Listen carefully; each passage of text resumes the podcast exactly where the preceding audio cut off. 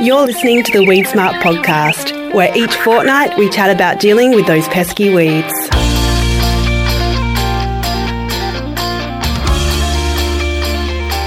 Welcome to another week of the Weed Smart podcast. Thanks for joining us. I'm joined again by my co host, Peter Newman, and we're going to be getting a bit of a preview of the Emerald Weed Smart Week and why it's important for growers in that central Queensland area to attend. We're also going to be hearing from Ian Taylor, who is part of a family farming operation, and they're looking at reducing their reliance on chemical use. So he's going to give us an overview of his farming system and the approach they're taking, and he's based in that Horsham area where our other secondary Weed Smart Week event is taking place. And we're also going to interview our co host, Peter Newman, and talk about his presentation he recently did entitled No Knockdown, No Worries, and why he is encouraging farmers to potentially seed without a knockdown in, in some situations. So that'll be interesting to get into in just a moment. But how are you going, Pete? Yeah, very well, Jess, and how are you? I'm really good. Busy times at the moment. It's only six weeks away until our first Weed Smart Week event, so we're very busy in the office with Weed Smart stuff, but it's all good and we're really excited. So Great. Yes. Yeah, looking forward to it. Yeah, and AHRI has been busy too. We've had Syngenta visit recently uh, for Weed Smart and AHRI, and we we also have a farmer group coming in tomorrow to AHRI that you're going to be hosting. So yeah, it's all happening really. Yeah, it's great, isn't it? Getting people coming in and talking to them, we, we love it. Now, Pete, you have recently been doing some presentations and you've done, people might have heard you on the radio talking about this topic about if you don't have a knockdown, you don't need to worry. How did this come about initially, Pete? How did you get on to talking about this topic?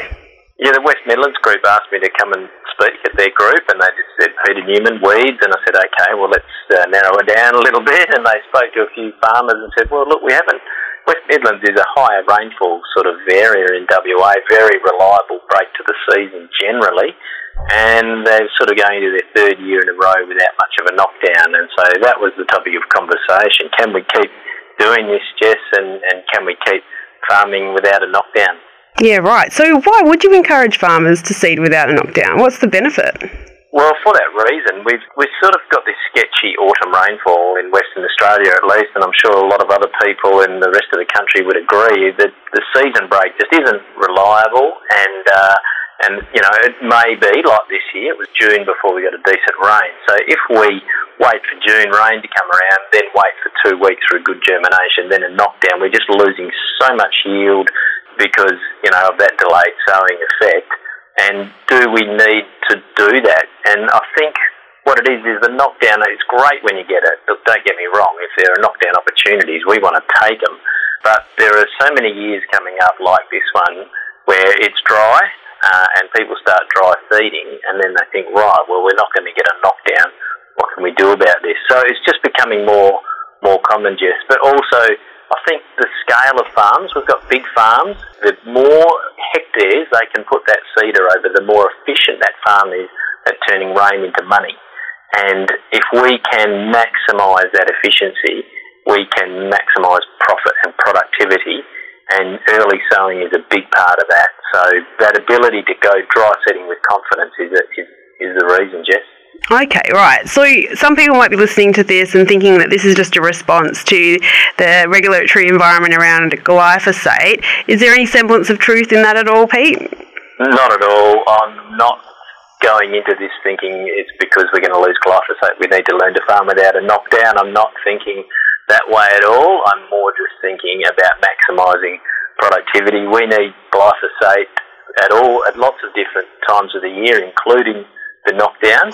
And so, no, it's certainly not about that, Jess. It's more a reflection of just our, our modern farming system and the seasons that were being dialed up. Okay, that makes sense. And so, with this approach, how should farmers go about putting a crop in without a knockdown then? Yeah, well, I think there's a few aspects to it. And number one is getting a good, robust pre emergent herbicide mix. And so we've talked about mix and rotate, Jess, mixing two pre-emergent herbicides together where you can. And so what I came up with was if you are going into seeding, we're always recommending a mix of two herbicides, but we know it can be cost prohibitive. But if you're going in without a knockdown, why not spend the knockdown money on a mixing partner? So you might have been spending, you know, seven or eight dollars on uh, on knockdown. Why not spend that money and perhaps a little bit more on the second pre-emergent herbicide, mix two preems together and start the season with a robust pre-em herbicide package, which is not only good for resistance management, but is also good for uh, just the difference in soil moisture conditions that you can get. And the other parts of it, Jess, are growing a competitive crop, just doing what you can so that when the crop does come up and the weeds at the same time, if your crop is competitive, the more it can compete with those weeds, the more it can yield and more it can suppress their weed set. And then other parts of it, I've talked about crop topping. That's not for all crops, but where crop topping allows you to stop seed set. My sort of catch cry there is if you don't get a knockdown at the beginning of the season, try and get one at the end and, and stop seed set then. And finally, of course, harvest weed seed control, Jess. Yeah. So there's, you know, there's a few, I've banged on a bit there, but there's a few elements that we can, strings that we can pull on where, okay, we're not getting the weeds in that knockdown period, but we can get them at these other times of the year as well. Yes, certainly. And would this be an approach you would suggest for all farmers, or is it a little bit selective on who should go down this path? Well, I do think it's all farmers. I mean, I know farmers in the central wheat belt that have barely had a knockdown for a decade, and their farms are as clean as a whistle, Jess. It really shows that it's possible. But, you know, if you've got a farming system and perhaps you're just rolling out a bit of trifluralin and you are wide row spacing, low seeding rates, uncompetitive varieties, you're not growing a competitive crop, and that's about it, then you need a knockdown. I mean, if you're if you've got a system which is very simple and is you know, let's call it, say, a little bit old school, where we just use our preems and shut the gate, you definitely need a knockdown to keep that system alive. But if you've got a farming system that has good, robust pre-emergent herbicides, hopefully two mixed together, competitive crop, which might be just east-west sowing and a competitive cultivar, which doesn't cost much, crop topping where it fits, and then one of the six harvest weed seed control tools, I think that if you combine those tools, we can comfortably farm getting a knockdown very infrequently. You know, we we don't have anyone who never gets a knockdown out there, but we have a lot of farmers that, that get one, you know, not very often these days. And if yeah. they throw all that kitchen sink at it, they can have a win. And we're hoping to speak with Chris Preston on this topic in, in a bit more detail, slightly different angle, a bit more looking at the research that's come about. Can you just give a bit of an overview of uh, the work Chris has done in this space? Yeah, well, what Chris will say, I've heard him say at some presentations uh, in the last couple of years, he will say, look, I was with all the other wheat scientists. We used to say if you've got a weedy paddock, delay sowing, get a knockdown and seed. And he's changed his tune. He's saying, no, they've got research saying put in a good robust preem, get the crop up and going. And what happened is that they had, you know, when they didn't get a knockdown, they had a few more weeds in crop, but that crop got on to compete better in the warmer weather because it was earlier sowing, whereas those very late sowing crops can be very slow growing in the cold and the weeds can uh, can set a lot of seed. So Chris will go into more detail, but he will certainly say that he is uh, in the, you know, he'll, he'll context it more, but in, in the early sowing certainly is possible with a good farming system. Yeah, great. Yeah, look forward to catching up with Chris on that. And thanks, Pete, for that awesome overview on the topic. It's definitely a really interesting and important topic to cover. Up next, we're going to be chatting with Ian Taylor and looking at his farming system. And there are some parallels with what him and his family are doing with their farming system to what you've just spoken about, isn't there, Pete? Yeah, well, Ian, they talk about being innovators, and the thing that struck me when Ian started talking about his farming system is they've, they've got a range of crops that they can grow in this part of the world. And when you've got a range of crops and, and open hay to choose from, you've just got diversity to start with. So that diverse range of crops gives you a diverse range of weed control tools. Yeah, definitely. All right. Well, we go into quite a little bit of detail about his farm. It's just outside of Horsham, and yeah, we learn about the some of the innovative uh, tactics that they're using for their family farm in that Horsham area. So let's take a listen. Ian Taylor and his family are farming with the view of being able to have a successful operation with a reduction in the reliance on the use of chemicals. They strongly want to preserve herbicides as tools, but they're aware of the increasing regulatory pressures on chemicals and the way they are used globally, as well as the ongoing threat of herbicide resistance. So their aim is to be having a successful farming operation into the future using all the available methods of weed control. The Taylors have been narrow windrow burning for many years and have also started chaff line lining, and they have trialled a harvest, harvest weed seed destructor as another way to see how to manage their weed seeds. Ian Taylor will be uh, on the Harvest Weed Seed Control panel at Weed Smart Week in Horsham and will also be visiting his farm, so it's great to be able to catch up with him beforehand. How are you going, Ian? Good morning, Jess. Fine, thank you. Thanks so much for joining us on the podcast. So, we gave a little bit of an overview of your farm and uh, the fact that you're going to be at Weed Smart Week, but can you just tell us a little bit more about your farming system and, and your family farm? Yeah, for sure. Look, my brother and I, we farm about 40 kilometres east of Horsham in an area that's known as uh, Lubeck. We are fully a cropping program. On our farm, we grow canola, wheat, barley, uh, lentils, faba beans, and we also do hay for export and domestic markets. Just we use a, a no-till practice here, and our soils in this area vary from a heavy grey clay through to a sandy loam. And our farm is also spread over a large area, so we, we've sort of our land, our properties are spread out. Yeah, great. And so yeah, sounds like you've got a very uh, a busy farming system going on there, and uh, good that you've all that the family's all involved and has all got their tasks on the farm because it sounds like a busy time for you all. And you're also not only very uh, productive farmers, but you're also quite innovative. So, can we talk about what prompted your family to approach farming with the premise of reducing your reliance on chemicals? Yes, yes. So the view there is that we want to continue responsibly using chemicals to be integrated into our into our operation. So we obviously have got resistance to some chemicals, and we with the chemicals that we've still got there, we still want to prolong them into the future, and that's that's obviously uh, created us to do some lateral thinking, I suppose, We're outside the square thinking. That's where that's come from. Yeah, excellent. So yeah, that's really interesting uh, to hear because yeah, it's a very kind of future focused look at things as well. So that's really good that you guys are looking into the future and, and are very much aware of the changing space and, and you, you guys sound like you're going to be really ready for whatever gets thrown at you. So you also are using harvest weed seed control tools like chaff lining and, and the harvest weed seed destructor. Can you tell us a little bit about the difference in weed burden since implementing those tools? Chemicals? It's just the assistance of, of, what we're doing here with rotating the chemicals, windrow burning, chaff lining, and seed destructor. So we started out with the narrow windrow burning on a, a property we bought, and it, it had all types of weeds on it. So when we knew some of those weeds were resistant to some chemicals, so the narrow wind burning was put into place for that particular block, and, and and from there, we've seen the results in how we can actually contain the weeds to a small area and then burn them and do something about it.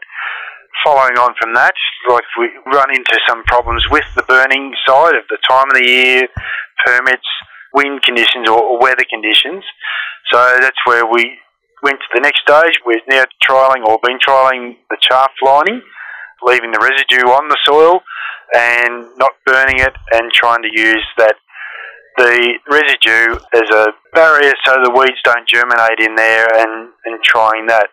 And then also this year we had a opportunity to have the, the weed seed destructor come onto the farm, which we had it here for two days and we looked at how that worked, the downfalls or, or the, the good side and the bad side and that was interesting in our own use, so we, we did some recording with that here on the farm as well. Yeah, right. So will you go forward using a harvest weed seed destructor then? Look, at the moment we are inquiring on the on the availability of those weed seed destructors or, or the terminators or whatever is available and looking at the cost of them and and what where it may fit into our program. Okay, great. Ian, you've got a family farm and you guys are quite innovative, and I'm interested to know what actually shaped your family's approach to farming with this innovative approach. How did you kind of come around to this kind of culture, I guess?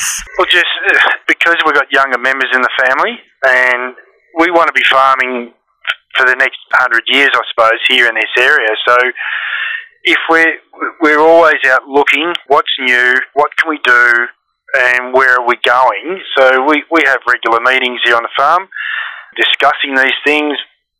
My eldest son works at Birchip Cropping Group, so he has some ideas.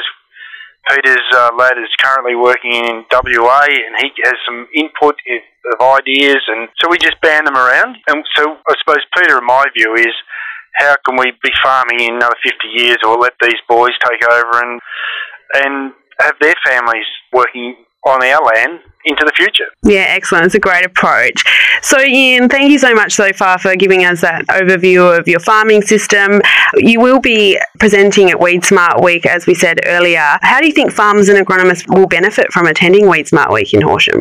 Oh, that's pretty simple. Look, our boys went up last year to Wagga and come home full of information. So, by attending it, they'll, they'll get the latest information the chemicals, windrow burning, chaff lining, seed destructors, even robotics or and it gives them the opportunity to talk to farmers and hear works in the field, what doesn't work in the field, and they just get a, a good general feel to what may work on their property. Yeah, great. All right. Well, thank you so much, Ian. Look, look forward to meeting you in person in Horsham. No worries, Jess. Thank you. Thank you so much to Ian Taylor, Lubeck farmer there in that Horsham area where Weed Smart Week will be in just over a month's time. Yeah, it's just around the corner. So we look forward to hearing more from him in person, Pete. But yeah, he's got a really interesting, innovative approach with his family farm, doesn't he? Yeah, I just love the fact they talk about a hundred years, Jess. You know, some people might talk about this year or a couple of years at a time, but they are in it for the long haul, and they are truly thinking of a of a long term sustainable farming system. Really interesting to hear someone taking that long view. Yeah, it's awesome. Look forward to hearing more from him at Weed Smart Week.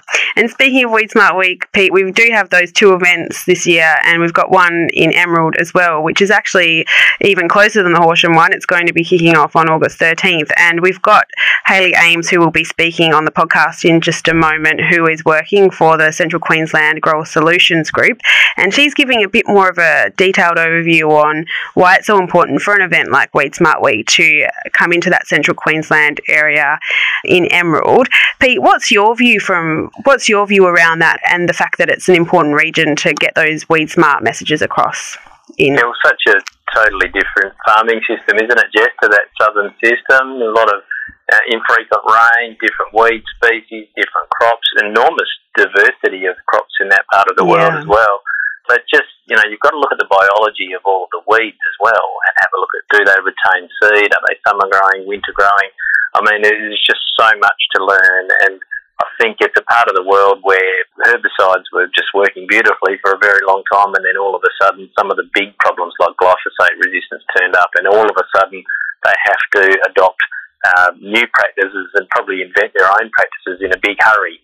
I think in the southern farming system, it was probably a more gradual move to herbicide resistance and then integrated weed management. I think it's happening a lot faster in Queensland, and and so they've got to really they've got to really respond quickly. Yeah, they've got to grab it by the horns, that's for sure. But you know, taking a positive slant that could be a really good thing because it does get people talking and and getting a bit innovative and talking about ideas of how they can adapt things like harvest weed seed control into their system. So we're really looking forward to some of the conversations that will pop up at that event. Shall we hear from Hayley Pete? Sounds good. Let's take a listen. This year we're having two Weed Smart Week events, and one of those events will be held in the Northern region in Emerald. Central Queensland Grower Solutions Group have been assisting in putting this event together with Weed Smart, and their Extension Officer Hayley Ames is going to chat with us about why it's so important that Weed Smart Week does come to the region. Firstly, how are you going, Hayley? Yeah, good, thanks. How are you? Really good. Uh, obviously, very busy time for you, and we really appreciate all your assistance with helping in putting together the event. Could you give us a little bit of background, firstly, on your CQ Grower Solutions Group, just so we get an understanding? Yeah, sure, not a problem. So, the Central Queensland Grower Solutions Project is a GRDC funded project that is delivered by the Queensland Department of Agriculture and Fisheries. It's an extension based project that we deliver across Central Queensland. So, we service an area sort of from the Mount McLaren Kilcummin area in the northwest down to sort of the Theodore Taroom area in the southeast. That encompasses sort of 450 grain growers and roughly 550,000 hectares of farming land within that region. The real aim of the project is to provide linkages between regional research and localised development that result in locally relevant outcomes and answers to research questions.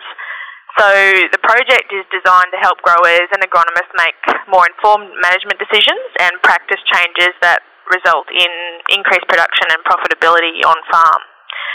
So the project has sort of been running since 2015 and we've delivered a range of extension activities aimed at addressing production constraints around sort of five key themes and one of those is integrated management of hard to control weed species. Yeah, okay. So could you give us an overview of some of those weed issues that the region is facing and how growers are controlling weeds? Yeah, so the issues we face in CQ are probably not too dissimilar to the issues faced in other parts of the Northern grains region. Weed species such as feathertop Rhodes grass, fleabane, sow thistle, sweet summer grass are quite prevalent in our system and are a significant production constraint for growers in this region. In terms of weed management, what we are finding is that growers are generally aware of the standalone herbicide and non-herbicide control options and can generally identify the situations in which these controls are most effective. I think what we really need to look more closely at is how to better integrate multiple management strategies to get on, to get on top of some of these hard to control weed species, which is obviously a key component of our project, CQ Grower Solutions, but also Weed Smart. We are also similar to other regions seeing an increase in prevalence of herbicide resistance. We are fortunate in our region that we have a number of winter and summer crops that we can plant in our system, which enables us to rotate mode of action groups.